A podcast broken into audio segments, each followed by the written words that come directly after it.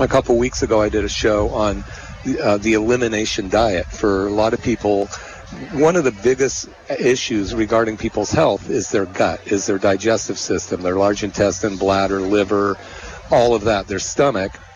Um, so many people are on uh, stomach pain pills, you know, and we, now we know that some of these things are even causing cancer. You know, you can see it in the news, and class action suits are jumping all over the place because that little pill that you took that was supposed to neutralize the stomach acid um, is now breaking down the tissue in your body because you take it on a chronic basis. It becomes toxic and actually creates more problems than it's solving. But uh, one of the, the two biggest um, toxic foods, or the foods that people are the most allergic to, oops, goes a balloon, is um, any kind of grain, wheat, grain, dairy. I mean, wheat and some grains, the gluten, not even the non-gluten foods are very, very inflammatory because once your body gets allergic to any kind of grain, it doesn't matter if it's a gluten containing grain or not, it causes an inflammatory response in your body. Your body doesn't know the difference and it blows up. The gut blows up. So we starts leaking and leak, all kind of problems. Yeah, leaky gut. You know, we've heard of leaky gut and maybe you have or haven't, but your you know, your intestinal lining is only one cell thick. That's amazing to me. Whoa. Yeah. Really? Your, your large intestine is one I, cell. you, I heard you talk about that before, and I, wow, man, that's pretty frightening. Yeah, it's not like you have a bunch of different layers. So when you have an inflamed cell, that um, that cell uh, starts to uh, have what we call it permeability, where toxins and large food particles and bacteria and viruses that should never get through your intestinal in from inside your intestines to inside your body.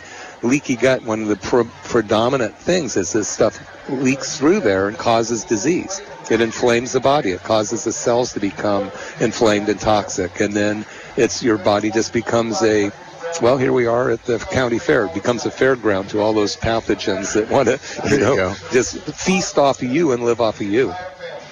You, you, you know, it's, it's amazing to me that people don't realize that what goes in, you know, really makes a difference. Yeah.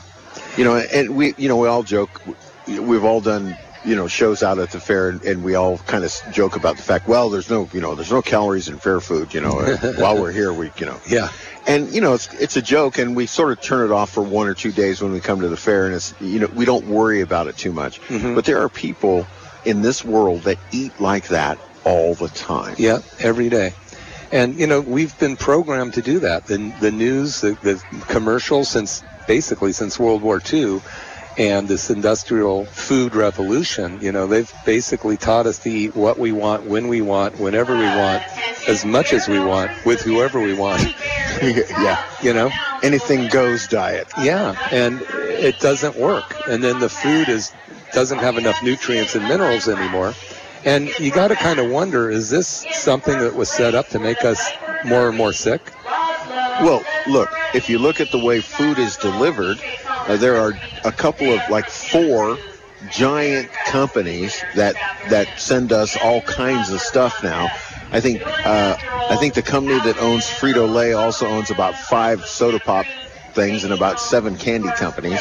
You know, uh, you look at uh, there's a big company called ConAgra that that provides all kind of pre-prepared food.